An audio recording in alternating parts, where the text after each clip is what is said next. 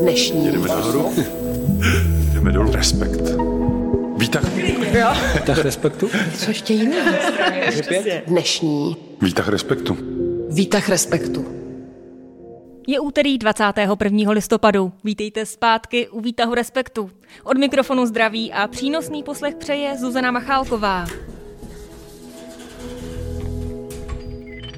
Dnes o jednání zástupců lékařů s ministrem zdravotnictví o mzdách a přes časech. Nejdřív ale souhrn dnešních zpráv.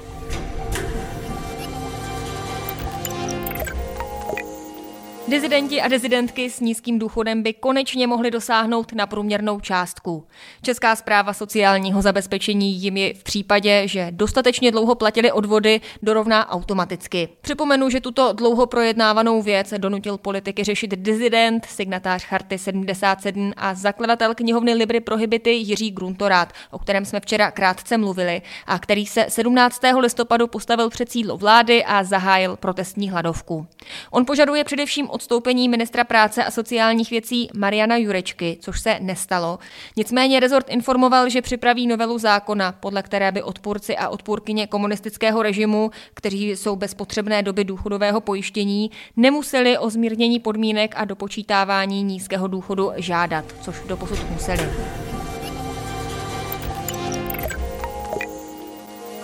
Ruští diplomaté by v Schengenu mohli mít omezený pohyb, alespoň tak to navrhuje Česko v Evropské unii. Tím důvodem je to, že podle ministra zahraničních věcí Jana Lipavského spousta špionážních aktivit probíhá právě pod diplomatickým krytím. Momentálně na ruském velvyslanectví v Praze působí šest diplomatů s tím, že se můžou volně pohybovat ve 24 ze všech 27 členských zemí Evropské unie. Plus to tady platí pro Švýcarsko, Norsko i Island.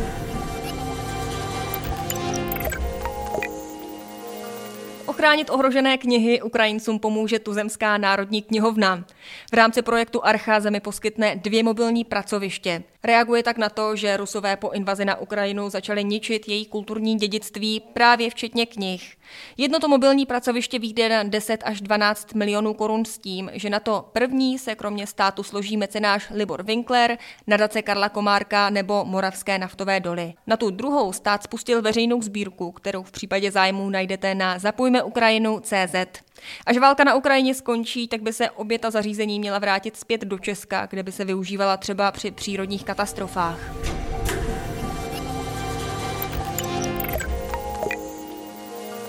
Na několika místech v Česku dnes zasahovala vojenská policie a Národní centrála proti organizovanému zločinu. Zatímco server Neovlivní píše, že NCOZ mířila na někdejšího primátora Pardubic Martina Charváta z Hnutí Ano, tak radiožurnál informuje, že se zásah týká 19 lidí, kteří si měli třeba zjednávat výhody při zadávání veřejných zakázek, zneužít pravomoci úřední osoby nebo třeba podplácet.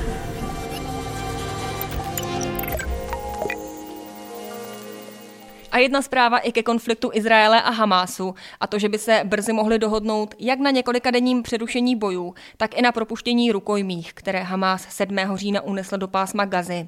Součástí dohody by mohlo být taky propuštění vězněných palestinců nebo širší humanitární pomoc. Konkrétně izraelští představitelé mluvili v minulých dnech o tom, že by Hamas propustil 50 žen a dětí s tím, že Izrael by je vyměnil za zhruba stejný počet palestinských žen a mladistvých, kteří jsou v izraelských věznicích. Pořád ale není jasné, jak dlouhé by příměří mělo být a o kolika propuštěných rukojmích a vězních je vlastně řeč.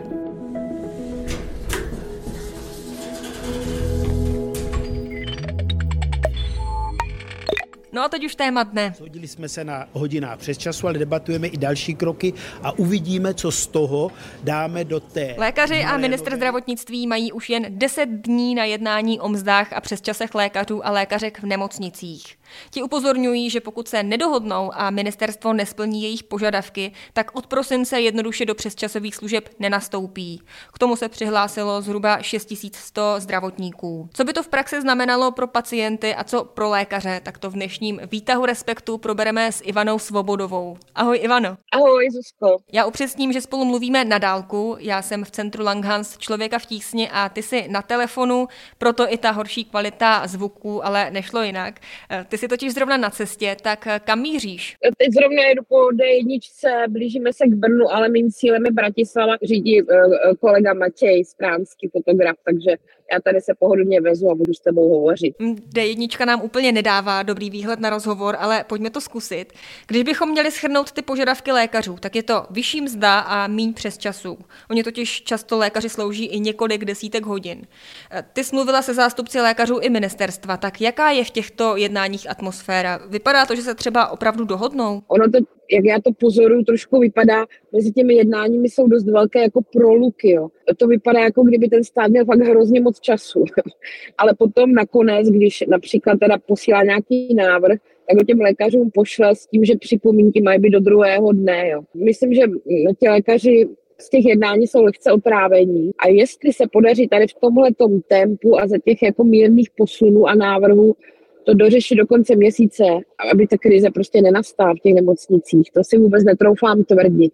Dokonce bych teda chtěla říct, že ten prosinec je, řekla bych, tak jako menší problém. Tam jsou vlastně Vánoce, svátky, asi zase tolik těch operací tam naplánovaných nebylo, nebo méně prostě, než když je nějaký měsíc bez svátku. Tady jde spíš o to, co, nebo hodně jde o to, co nastane od ledna. Ten měsíc ty nemocnice, ty služby, jakoby nějak to tam se řadí, nějak to udělají, když jako příjemný to nebude, ten pacient to samozřejmě pozná, ale prostě ta doba potom, ta doba potom, co bude dál. No dobře, to je tedy prosinec, ale pojďme zmínit alespoň varianty toho, jak by to mohlo být od ledna. Máme alespoň nějakou představu? Tak eh, ty nemocnice musí nějak zajistit chod těch, eh, těch svých oddělení, což zkrátka nepůjde. Jo. Nepůjde to v té míře, v jaké jsme byli zvyklí, zvyklí doteď. Jako jsem si úplně jistá, že tady nikdo nebude ohrožen na životě, nebo že eh, prostě nám nepřijede sanitka, že při těch urgentních věcech, kdy potřebujeme eh, asistenci toho lékaře pro svůj život. Myslím, že tohle ohroženo určitě nebude. To, co ty eh, nemocnice musí vyřešit a kde mohou ubrat, tak je ta plánovaná péče. To znamená, že budou obvolávat své pacienty, které měly třeba na prosinec objednány na, nevím, operaci kyčlí nebo na výměnu nebo na nějaké operace, které se dají ještě neohrožují to pacienta na životě, na ty plánované zákroky, ale můžou ještě počkat. Tahle ta plánovaná péče bude prostě omezena. To je tedy vliv na pacienty, ale co samotní lékaři, jaký dopad to bude mít na ně? Protože já osobně jsem se setkala i s tím, že lékařům primáři ruší dovolené, mění jim režim, v jakém budou pracovat, takže s tím nejsou úplně spokojení. Tak co je čeká? Ty nemocnice často nařizují nepřetržitý provoz, to znamená, že tam ti lékaři zkrátka přijdou třeba na 12 hodin a pak ten další na 12, nebo si to tam nějak rozkládávají prostě podle svých možností. A někteří ti lékaři to třeba nenesou úplně libě, ale zase je to takový rytmus, po kterém jdeš spát, i když tam jsi, tak jdeš spát, nebo máš, máš tam eh, ten lékař má odpočinek po té službě, což je to, o co tady šlo, že lékaři často prostě navazovali den na noc, noc na den, neodpočívali. To tady zajištěno bude eh, v tom prosinci, ale ano, už to nesou třeba ti lékaři, kteří ten protest nepodporují. My jsme se nějak jako naučili to vnímat, nebo se tomu i říká jako protest mladých lékařů, kteří to vlastně jako začali, ono tak opticky vypadá, ale na mnoha místech se i starší, zkušenější kolegové připojují uh, k tomu protestu. A zejména, když jsem se na to dívá víc zblízka, tak uh, myslím, že ti mladí lékaři to dělají jako hlavně pro ty starší lékaře, protože například mluvím s opravdu vysoce kvalifikovaným lékařem, který, kterému je 60 let, je to anesteziolog a on má svou základní mzdu tabulkovou kolem 50, něco přes 50 tisíc hrubého. Je to v Praze, ale to je jedno, kde je to prostě tabulka. K tomu má třeba nějaké příplatky a k tomu si prostě nahazuje ty peníze tím, že slouží a slouží. A, a tohle prostě v pořádku není. A ten starší lékař přitom do toho protestu nejde. Řekl, no já už jsem si zvykl. Já už jsem takhle to je, já jsem si zvykl, tak si takhle vydělám. Ale ti mladší říkají, no a to my nechcem. My nechcem tenhle život, my chceme vyrůstat svoje děti vidět, protože to vy jste neviděl. Myslím si, že mají pravdu a má, jako je, je opravdu tady na místě to nějak se víc efektivnit. Ivano, a za kým vlastně jde ta zodpovědnost? Protože ty jsi mluvila i s ministerstvem zdravotnictví nebo s jeho zástupci, tak vidíš tam nějakou vůli k tomu ty věci měnit? Jde to za tím současným ministrem nebo i za těmi předchozími vládami? No, je to ministr zdravotnictví samozřejmě, ale jak správně říkáš, v množném čísle jsou to ministři zdravotnictví, jsou to vlády, protože tenhle stav tady trvá vlastně od jak živé. A ví se o tom. Já jsem byla překvapena, když jsem seděla na výboru pro zdravotnictví v poslanecké sněmovně, kde ti poslanci, eh, kteří jsou zároveň lékaři, otevřeně mluvili, jak u nich v nemocnici se roky porušuje zákon, jak se dávají falešní, nebo takový, jako ano, falešní smlouvy, aby se obešel systém, jak se například v některých nemocnicích předstírá, že ten lékař přichází mezi dvěma budovami, aby se to dalo vykázat.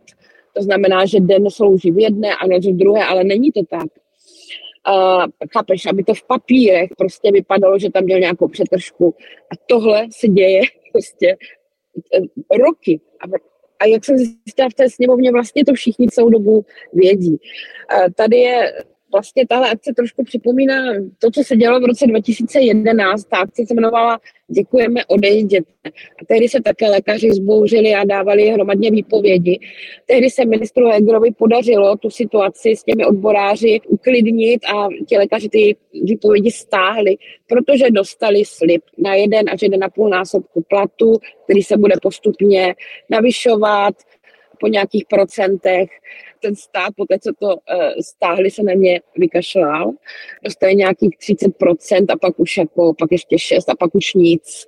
Čili ti lékaři, kteří to nepamatují, nebo byli tehdy třeba ještě moc mladí, ale dostudovali si to, tak cítí nějakou pachuť, cítí nějaký zklamání a samozřejmě obavu, že ten stát opět je uchlácholí, třeba tím, že jim teď řekl, že o jednu třídu zvedne v těch tabulkách, vlastně posune o jednu třídu, víš, ty mladé lékaře, což je vážně částka, která ale nemůže nikoho uspokojit, kdyby to mělo být jediné opatření. Oni chtějí už něco vidět, chtějí vidět něco na papíře, chtějí něco závazného, aby nedopadli všichni ti lékaři, jako jejich kolegové v tom roce 2011, že uvěří a pak eh, se nebudou stačit divit. Tak doufejme, že to dopadne dobře jak pro lékaře, tak pro pacienty, že to bude lepší než zvuk našeho rozhovoru. Ale připomeňme, že je to proto, že si na cestě do Bratislavy, kam jedeš natáčet další reportáže. Tak ti, Ivano, moc děkuju a přeju šťastnou cestu. Díky, zdravím do redakce i posluchače a naše čtenáře. Ahoj, Zuzko. Jedeme nahoru. Jdeme dolů. Respekt.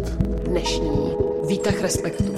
No a pokud byste si dnes chtěli ještě něco přečíst, tak vás zvu na web Respektu, kde najdete třeba rozhovor Andreji Procházkové a Jiřího Soboty s Timotym Ešem o tom, kam směřují dějiny nebo co by se dnešní politici mohli naučit od Charlesa Dickense.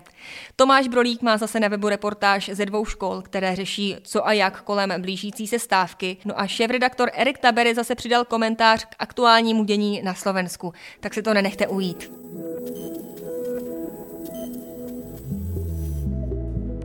A ještě jedna informace, totiž, že Respekt dnes slaví narozeniny, protože 21. listopadu roku 1989 vyšlo vůbec první číslo informačního servisu, který se později přejmenoval na Respekt. My budeme moc rádi, když nás podpoříte našem crowdfundingu nebo se nás třeba předplatíte. Děkujeme, že nás i posloucháte. Já se na vás budu těšit zase zítra v pět odpoledne na webu i na všech podcastových aplikacích.